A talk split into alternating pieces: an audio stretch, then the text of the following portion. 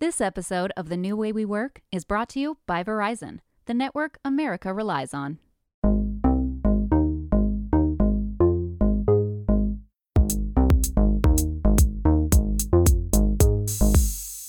This is the new way we work from Fast Company magazine, where we take listeners on a journey through the changing landscape of our work lives and explain exactly what we need to build the future we want. I'm Fast Company Deputy Editor Kate Davis.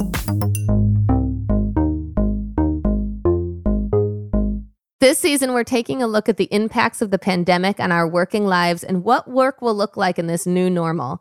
As many of us grapple with how, when, and if we should return to the office, there's another question that you may be considering. Is it possible to get a promotion or even a new job if you continue to work remotely? Joining me to discuss how to advance in your career when you are working from home is Dorie Clark. Dorie is an author, professor of business at Duke and Columbia, and a contributor to the Harvard Business Review and Fast Company. Dorie, thank you so much for being here. Kate, thanks for having me. So, before we talk about how to advance in your career when you're working from home, let's back up a little bit and talk about deciding if you should work from home. So, say your employer is allowing everyone to choose whether they return to the office either full time, hybrid, or not at all. What kind of considerations should an employee make when they're deciding, depending on maybe like where they are in their career, if they should go back to the office full time, not at all, hybrid? Well, obviously, the starting point is what are the literal constraints that you're operating under. If your family has decided for personal reasons, maybe you need to be closer to relatives, maybe there's a, a clear lifestyle choice that everyone is in agreement with, then you need to figure out what works around that. Okay, now I'm in Nebraska and my employer is in New York. Clearly, I'm going to be remote. But if you're in a position where there's not a compelling and strong reason that is forcing the issue, then it is useful to begin to ask yourself some questions. One is understanding what the culture of the organization is turning into. So, for instance, what about your boss? This is going to be a crucial measure for you. They are the person who theoretically is mentoring you, is recommending you for advancement and evaluating you. Are they going to be in the office five days a week? If they are, it becomes a little bit harder. It's not impossible, but it's a little bit harder if you are fully remote because they're just going to be on a different page and a different schedule than you. So it's worth taking that into account. If they're remote as well, then you're essentially on a level playing field. Also, looking more broadly, how do things appear to be shaking out? What is recommended versus mandated? If we're looking for a general rule of thumb, if other people in the company, especially senior people, are spending all or some of their time on premises, it's probably better and easier for you to do the same thing because you will be able to have more casual and organic interactions with them. But again, if other lifestyle or financial considerations intervene and you really want or need to be remote, it's not impossible. You just need to put more thought into how this is going to shake out and how you're going to ensure that you're properly relationship building and cultivating your networks rather than letting it slip because you're out of sight, out of mind. I think that's really useful, you know, kind of taking the temperature of what the rest of the company is doing. And you mentioned managers. I know there's a lot of like office enthusiast people who really couldn't wait to get back. And say your manager is like that, and a lot of like upper management's like that, but your coworkers are increasingly being remote. Do you think that makes a difference? Certainly, that's a, a piece of it to see what your coworkers and collaborators are doing. Because when you're on a team, again there's microclimates within a company right? If we think if we think of this as an ecosystem just like planet earth there's the company ecosystem but then within it is the team ecosystem. And individual teams might actually behave differently than the broader company. And so understanding how things are going to work and play out moving forward is really useful. If your leader has essentially given carte blanche to everybody and they are going to be remote first, or if they have signaled, you will not be penalized. We are going to consciously make sure that we are treating everyone the same. If they are beating that drum and you sincerely believe them, then that might change the calculus as well. Yeah, and I mean, in those scenarios, it does feel easier, right? If they're sending a really strong message that it's okay to work from home, we're not going to penalize you, and a lot of people are doing it, like that decision feels a lot more comfortable. When it's you're the only one, you know, your circumstances, as you said, you don't really have that luxury of making that choice. You you moved and you have to be remote. When when you're kind of the only one, that I feel like is the trickiest, right? I mean, I think the the most obvious way to promote yourself and advance in your career that we've heard the traditional advice when you are actually there. So let's talk about the two other scenarios. The one where you're hybrid, the one where you're in the office sometimes, and the the one where you're completely remote. You know, we've heard and I think you said already the old adage out of sight, out of mind. How do you stay in your manager's mind and especially not just keep your job but advance in your job if you're either there part-time or if you're there no time at all? Yeah. So, with the part time example first, the overarching goal, whether you're fully remote or part time, is now you have to be really conscious of things that, you know, frankly, when you were in the office, you didn't have to think about that much because they just happened. They just took care of themselves, which is the kind of natural bump into you sort of relationship building. So if you are hybrid and you're in the office two days a week, three days a week, ultimately you are going to want to make those days count. So, some of the things you'll want to think about is number one, what are the days that my colleagues are in the office? Because it's not like you really get a lot of credit for being the one person in the office on Thanksgiving. Like no one else is there, they don't care. So you want to try to coordinate it because the whole premise of coming into the office is not to you know water your plants every week. The premise is that you're going to be interacting in person with other people. So try to make sure that you are coordinating in that fashion.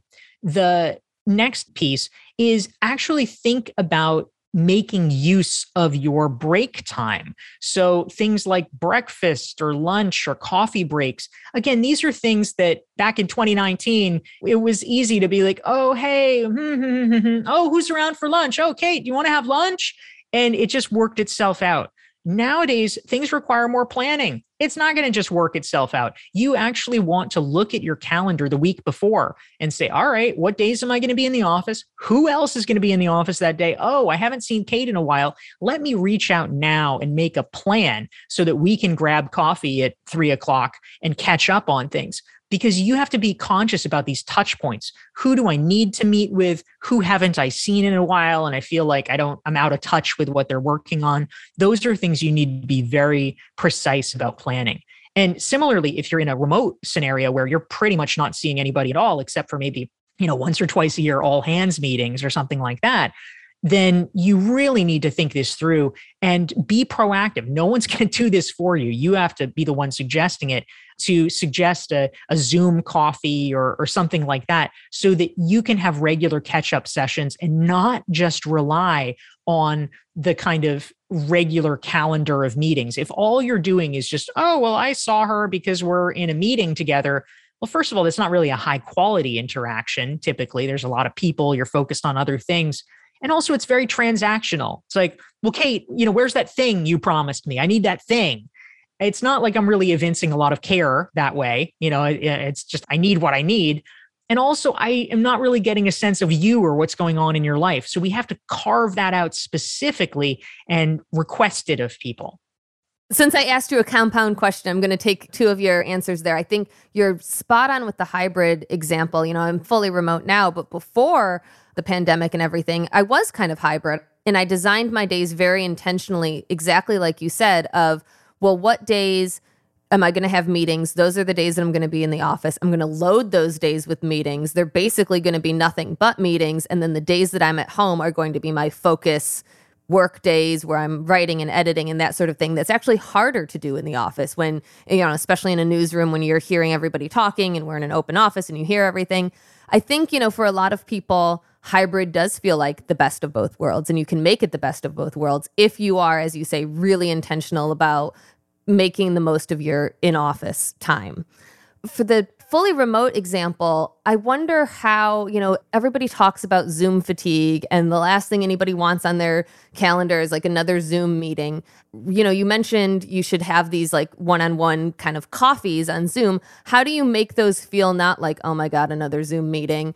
A and B, how do you make them not so awkward? You know, like I guess when you go for coffee with somebody, it's just it's by nature more casual. And when you are on a Zoom, it seems like, okay, well, what's the agenda? What are we going to talk about? Let's get this out of the way. You know, how do you make a, a remote Zoom informal chat feel not awkward?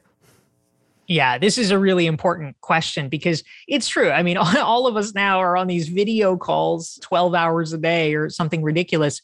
And it was relatively infrequent before COVID. And now this is like pretty much our whole life. In the early days, you know, we can all sort of remember this. This was a novelty. It was like, oh, I get to have Zoom puzzles with my extended family. Wow. And, and Zoom happy hours. Yeah. And like everything. Yeah. Yeah. Very novel, very exciting. And then after like two months, we're like, never again. so it's true that on the surface, it might seem like, oh, the last thing I would want is another Zoom call. But I think there's a couple of things at play. The first is that if you are genuinely in a situation where you don't know somebody that well and you want to get to know them and you are remote, they typically understand oh, there's not going to be another way for me to get to know this person. And presumably the person on the other end gets it that it would be useful for them to know you too. Like, oh, it's a new colleague. Like, yeah, I'm going to be dealing with this person for like years. So I really probably should build some kind of a relationship. So they are incented as well. It's also really useful to just be totally upfront. You know, you can say, oh, hey, you know, Kate, congrats on starting at, at Fast Company. I'd really love to get to know you. Of course, it would be better if we could do it in person, but as you know, I live in Nebraska. So, would you be open to having a, you know, a Zoom chat with me and I can just learn a little bit more about you? You know, most people are not going to be jerks and be like, "No, sorry, Dorie." and like they're going to be like, "Okay, yeah, that sounds good." And they'll appreciate the sentiment that, you know, they get it, right? And the thing that you can actually do for people that you know better once you've established a relationship. I actually find this sort of funny. You know, this is like one of these ironic trends that I, I think is sort of like why bizarrely vinyl records remain popular i'm like who what why like but you know people love the the sort of classic old school kind of thing what i have discovered during the pandemic is that how well I know someone actually inversely correlates with the likelihood I will do a Zoom call. For the people that I'm close with, I'm not Zooming with them. That's that, Zoom is a business meeting. Mm. I am talking to them on the telephone. For my best friends, it is literally always a telephone call. And so I think that we can actually, for people we want to have more casual catch ups with, you know, if you have a good sort of long standing relationship with them or you're built it, you can actually suggest a call, which enables you then to do things like take a walk while you have a call or something a little bit less formal. I feel like you were reading my mind because as you were talking about, like, oh, you'll have a Zoom or whatever. And I'm like, yeah, but not if you know the person. And I'm thinking exactly the same. Like during the pandemic, you know, like a lot of people, I kind of reconnected with friends that I hadn't talked to in a long time. And it would be, on these long walks where I would talk on the phone for a long time. And that's, yeah, when you know somebody better, yeah, you don't need to kind of have the video element, I guess. And and it was interesting. I was talking to a, a, friend this weekend who, and we were talking about working remotely. And I said, you know, I feel kind of isolated. I don't like see anybody that I used to work with. I only see them, you know, like Zoom chats. And she said, Oh, my closest coworkers, we just like have a weekly call, like a phone call where we just kind of like kibitz about, you know, the type of stuff that we would have kibitzed about in the office. And I'm like, oh, that sounds fun. And that's not advancing in your career. That's not really like networking, but it's that like keeping those, you know, close informal relationships going. And you're right. Like the phone feels less of a commitment than Zoom. Totally. Yes. Speaking of networking, though, you've written and talked a lot about networking, which is a crucial way, obviously, to grow in your career, both inside your company and outside if you're looking to change companies or change careers. How can you network remotely? Because networking, I know to a lot of people, is like horribly awkward to begin with in person and sounds probably even more horribly awkward remotely. Yeah, this is a, a big question. And it's one that you know, we all intuitively knew was the case that during COVID, our focus narrowed, right? The whole point of a pandemic is like, you can't trust strangers. And so we're not exactly going out like, oh, let's meet lots of new people. We narrowed our zones. I mean, the good news about COVID is for many of us, we reconnected with dormant ties. Like all of a sudden, everybody's like, I need to call my sorority sisters from 15 years ago. Like that was a thing, which is great. That's important for both our personal well being and sometimes for our networking. People reconnected with folks from their past in various capacities, relatives, things like that. But it meant that what we were missing out on, the part that we lost, was meeting new people. And so there was just research out a couple of weeks ago from Microsoft where they analyzed this and they discovered that, yes, in fact, it was correct among the connections that they were analyzing amongst their you know many many thousands of employees and team members was that new connections dropped off significantly but connections within teams tightened during covid. So i think most of us can sort of recognize that in ourselves. So that's great. Let's appreciate it for what it is. Okay the teams are working hard. They're coordinating but also you can't keep doing the same thing forever. This is not a sustainable pattern over time to never talk to strangers. so, uh, so how do we rebalance? How do we shift back into a mode of more openness so we're actually connecting with new people? Well, there, there's a, a few possibilities that we can do. And again, this is not hard in a literal sense, but it may be psychologically hard for people who are just not used to being proactive about this or just like, well, it just happens guess what? In the remote world, nothing just happens. We've got to make it happen. So it's it's really like kind of turning a switch about how we think about things. But just by way of example, during COVID, something that I did actually pretty frequently with a colleague of mine named Alisa Cohn is we would do Zoom cocktail parties. Now, again, you know, asterisk, the novelty has sort of worn off of this. However, we are still in a phase now. I mean, I've had dinner parties and, you know, this is kind of a thing and it a little bit waxes and wanes based on people's level of stress about different variants and things like that. But, you know, we're coming back to that a little bit. But honestly, people are still patchy about whether that's okay for them or not. And so the hybrid networking mode, I think, will remain. You can't necessarily get people to agree all the time, but I'm planning to continue retaining virtual cocktail parties as an on is a, a periodic ongoing strategy because there was one key benefit that I realized, which is previously all my networking was in New York. It was either with people who were living in New York or, you know, I might meet them, they might sound great, but basically my answer was just like, well, let me know when you're in New York. you know, that's that's actually suboptimal sometimes. Whereas if you have a Zoom thing, and especially if you can actually sell people on why it's interesting, like, oh, hey, Kate, I'm having a call and it's a Zoom cocktails, and it's going to be all my most interesting journalist friends from around the world. Do you want to come? Like that might actually seem like a pretty compelling value proposition because, oh, all of a sudden, well, it's not just people that you might know already in New York. It's like, oh, well, I've got this friend from Los Angeles and this friend from Chicago and this friend from, you know, Barcelona. And it's people you might not actually otherwise get to know or hang out with. So if you can increase the value proposition of a Zoom cocktail gathering, that's one way of doing it. But a very low key thing, which not enough of us do, is to just reach out to colleagues that you think are interesting and just say, like, let's lay it out. Hey, Kate, I have realized that during COVID, I pretty much didn't meet any new people. And I think it's time to correct that. So I'm reaching out to my most interesting friends. You're one of them.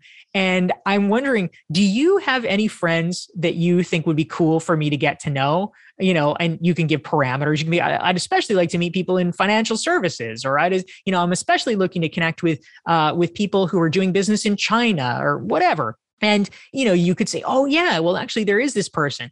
Say, oh, would you mind introducing us? I'm just looking to connect, like no agenda, just looking to meet cool folks and maybe do a Zoom call with them. And you can say, all right. And odds are with that kind of personalized introduction, and you know, the people know it's not like you want something from them. You're just looking to make connections. They're probably in the same boat. They will probably say yes. Yeah, that's a great example of because I think I was the same way. I think everybody was the same way. It was the people that you meant were the people that were in the same city that you worked in. And yeah, same. It was like, well, if you're ever in New York, you know, we'll meet up. And and that's really limiting, especially for people who obviously don't live in New York and want to make that connection, maybe want to start a career or make a career change and you're somewhere else in the country. I think pre pandemic that was quite a leap. You know that was like oh i'm going to talk to you long distance on the phone. Like why would i talk to you? You're not even in the same city i'm in. You know how are we going to work together? You know if you're working remote it's opened up a lot of opportunities to work in fields in locations that you were previously unavailable. And so if you're thinking of making a career change but you're completely remote you're in Nebraska and you want to take a job that's in New York, how can you switch jobs or even switch fields if you plan to stay completely remote, for instance, even in a different like part of the country? So when it comes to switching careers or making some kind of a, a larger leap, one of the principles that I talk about a lot in my first book, Reinventing You, is the fact that I'm not a huge believer in making huge leaps. This this is what stresses people out. Eh, you know, this this is what makes reinvention so daunting for people, which oftentimes means they just don't do it. They just suck it up and stay in the thing that they're unhappy with because oh, well I could never get there. What I like to think about when people are making transitions is a Venn diagram. You know, the two overlapping circles that we all learned in junior high how can we actually make our career transition more like a Venn diagram? Because you need to be able to make some kind of a compelling argument about you know yes i was doing this other thing but my skills are are very transferable and here's how here's why here's how i can add value if you literally are trying to jump from one completely separate circle to another separate circle this is going to be a little bit challenging. It's like well yeah what expertise do you have? What are you bringing? Eh, this doesn't seem relevant. But if there's overlap, you can begin to make that case. So I would say if you are looking to sort of you know switch i mean let's say you're in nebraska and you've been working in financial services but you decide against all better judgment that you want to become a journalist. Well why ever would you say that it's a booming field booming exactly you know if you suddenly say oh well I want to get a job in New York at the media center and be a journalist. If you have no experience doing that, that's going to be a hard sell. So, probably the better option is to maybe get a job in Nebraska as a journalist and get that experience so that you're able to claim maybe you're leveraging your local Nebraska connections you already have to transition because they know you. They know you're smart. They know that even if you haven't done journalism before, you'll pick it up. You know the community. And then you can do that. And at least then in the next career iteration, when you want to work for Fast Company or whatever it is, you can say, here's my clips. Here are my journalistic bona fides. And yeah, I've done it in Nebraska. So therefore, I can do it for you. As you're saying this, I wonder, you know, some people might be thinking, oh, well, should I just leave my location off of my resume and not be clear about where I am, get them to love me? And, you know, because a lot of people, you know, our offices are still remote. I think if, you know, we're doing hiring right now, even if the person was in the same city, we would probably still interview them over Zoom. What is your feeling about that kind of like, oh, let me hold back the fact that I'm remote until they decide they love me and then like, oh, by the way, I'm in Nebraska. I'm I'm not in the same place. How, how do you feel about that? Well, I think this is very much like online dating? Like how much hmm, should i tell them i still live with my ex? Like that, that would yeah. be that would be a little bit of a deal breaker for some people. I think this is a place where you know transparency is important but also the thing to keep in mind is that so many companies are radically changing their policies right now. I mean i walk around downtown manhattan and I'm seeing signs like, please make sandwiches for us. We will give you a 401k. Please be a, I'm not joking, please be a barber. You can make six figures. Like, what? Like, we're having this crazy talent shortage right now from everything from the sandwich makers to insert whatever your field is. And in addition to that, you have employers that are completely freaked out because studies are showing that anywhere from 25 to 50% of their employees want to quit. You cannot clearly have 50% of your employees quit suddenly. So they are wanting to give concessions to employees that they would not have considered before. And so if you are in Nebraska, but you're willing to relocate, certainly say that. That's useful if you are in Nebraska and you're not willing to relocate, I mean, that's going to come up eventually. And so, I mean, this is about preventing disappointment on both sides. You know, you don't want to go out on five dates and feel like you really have a connection with somebody and then you tell them the thing and they're like, oh, God, no. And then you're like, oh, I knew it. I knew that thing. And, you know, it's like your worst fear has come true. Well, similarly, just be upfront. Look, hey, I live in Nebraska. I would be delighted to work from remote for you. If you want me to come in, you know, whatever, once a month, if you want me to come in uh, twice a year, I'm happy to do that. But I'm based in Nebraska. A lot of companies now, way more than ever would have before, would be like, well, that sounds okay. Yeah. Again, at Fast Company, I think we've had remote employees pre pandemic, but now even more so when we're hiring, there's not a lot of geographical constraints on where the person lives. And I think on the employer end, you can always make it easier by putting that in the job posting, right? Like remote applicants, you know, welcome, can work from anywhere sort of thing. Unless it's crucial to be in the same city, like to do the job in the same city, why not? You know, why not open your talent pool to the entire world rather than just the people who happen to be able to afford to live in New York City or wherever you are? Yeah, that's exactly right. I mean, in, in my new book, The Long Game, I actually profile a cool woman named Annmarie Neal. For 25 years, she's built this great career. She's been, um, you know, for years, this CHRO of multiple companies, including Cisco, you know, so, very big companies, doing it from this little town 90 minutes outside of Denver in the mountains. And you know, this was like unheard of. I mean, now like everybody's doing it, but this was completely unheard of.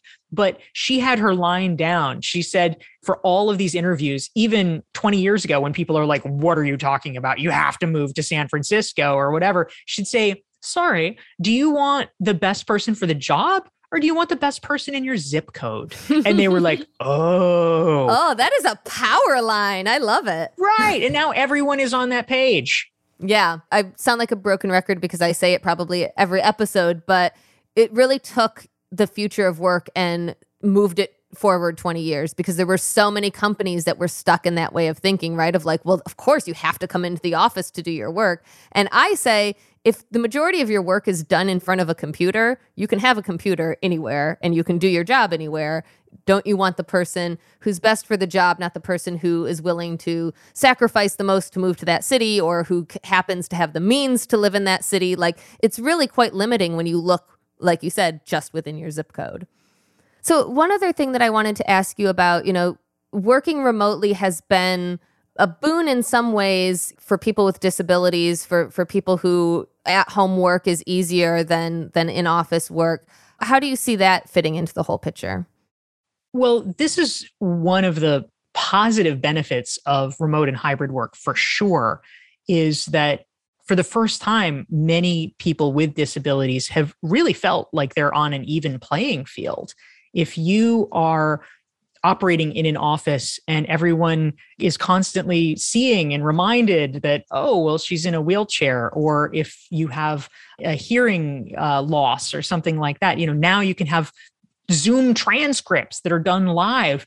And it's just an incredibly liberating force to have people be able to interact and to experience it so that your disability is not either being perceived or you're not concerned that it's being perceived as front and center, the first thing that people notice about your identity. Instead, you're able to work the way we all want to work, which is being evaluated based on the merits of our efforts. So the pandemic unleashed a lot of negative things, but that actually is a genuinely positive consequence. I think something that could be a potential double edged sword, this is not specifically related to disability rights, but when it comes to hybrid or remote accommodations, early studies have shown that some of the people who are most excited about taking this up are people, specifically women, with young kids who like to have more flexibility with regard to that. And I think the thing that we need to be careful of is that we do not revert to a system where there's essentially a permanent mommy track for people. And the men who perhaps have fewer caregiving responsibilities or have someone else who is taking care of that are able to be in the office going all in networking relationship building. And meanwhile hybrid or, or remote work becomes the province of people who are a little bit disadvantaged based on their caregiving status I mean, it's wonderful to have that flexibility and be able to do the work, but we have to be mindful both ourselves in terms of being proactive about our networking efforts, but also at a structural level, we need to be mindful as corporations that we are not creating a system that disadvantages people who take advantage of those options. I'm really glad you brought that up. That's a really important point. You know, mommy tracking happened a lot pre pandemic, both with the perception of, you know, mothers being less serious about their jobs once they became mothers, whether, you know, it was true or not. And with, you know, mothers, as you said, like having more caregiving responsibilities and usually being the ones that had to take off when the kid was sick or leave to pick the kid up. And now, if women are opting for remote work or opting for hybrid work and men aren't, you mentioned that it's kind of the onus is a little bit on the individual to ramp up their networking and all of all of the things that we've talked about. What can the company do though? What should a manager do to make sure that they're not even unconsciously mommy tracking all of their remote employees and favoring all of their in-person employees? Well, I think at the corporate level, this is something where just as you know for individuals we suddenly have to become more conscious of something that we never were before which is all right i've got to make the effort to get to know people. I've got to put things on the calendar. Companies and the leaders within them need to suddenly become conscious that if we go back to the way that things were pre-pandemic oh yeah okay we can we can do remote. Yeah we'll plug you in. It's going to be insufficient because it was not a level playing field before. That always was a disadvantaged status. You know, just by way of example, I was at a, a meeting last night and hey, casting no aspersions. This was like a little nonprofit gathering and you know they were they were doing their best. They're not set up but corporations are set up. And so at this meeting it was like 10 people in person and then there were two zooming in from California. And literally, it was someone with a laptop who was like spinning the laptop around and holding the laptop. And, you know, oh, can you see? And, you know, meanwhile, I'm looking at the screen and it's like showing everyone's legs. And, you know, okay, well, now it's time for Danny to talk. And, you know, Danny's like, and no one can hear. And in a scenario like that, of course, Danny's going to be less relevant. Of course, it's just not going to be fully equal or integrated. And so again, this was, you know, scrappy little nonprofit, they're trying their hardest. And so there's no blame. But if there is a corporate structure that enables thoughtfulness and equality and okay, we're going to do this right. We're actually going to invest in technology and we're going to create procedures where managers are going to be expected to ensure that at a very basic level, everyone can hear, everyone can be heard, so that information can be transmitted, then that is going to be really essential to make sure that we are not disadvantaging an entire class of people who are opting for remote or hybrid and therefore making that technically an option, but not really an option. Yeah, that's such an important distinction and i think we all have that experience of pre-pandemic the like handful of people who were remote were on the speakerphone in the middle of the conference table and nobody could really hear them. We didn't use zoom a lot so you couldn't really see them. They were just this disembodied voice they were forgotten about. They weren't as in- included as the people around the table and i've heard some suggestions that in person in office meetings should still be on Zoom. Everybody should still have their laptops in front of them so that to level that playing field that even though you're sitting next to somebody, you're all still communicating in the same way, which sounds a little less than ideal, but is certainly one one way to level the playing field. So I think that's actually all that I have for you. Dorie Clark, thank you so much for joining us. This has been a delightful conversation and really empowering and informative and has made me feel good about my decision to work remotely. I love it. I'm all about championing the future of work. So thank you for having me, Kate. This episode of The New Way We Work is brought to you by Verizon, the network you can rely on for your phone and for your home internet. Find the plan that's right for you at verizon.com.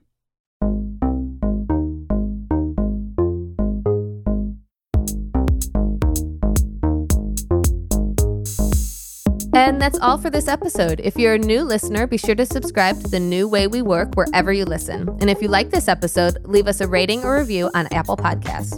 And we want to hear from you. Do you have questions about how to develop in your career while remote? Email us at podcast at fastcompany.com or tweet us with the hashtag New Way We Work. The New Way We Work is produced by Joshua Christensen.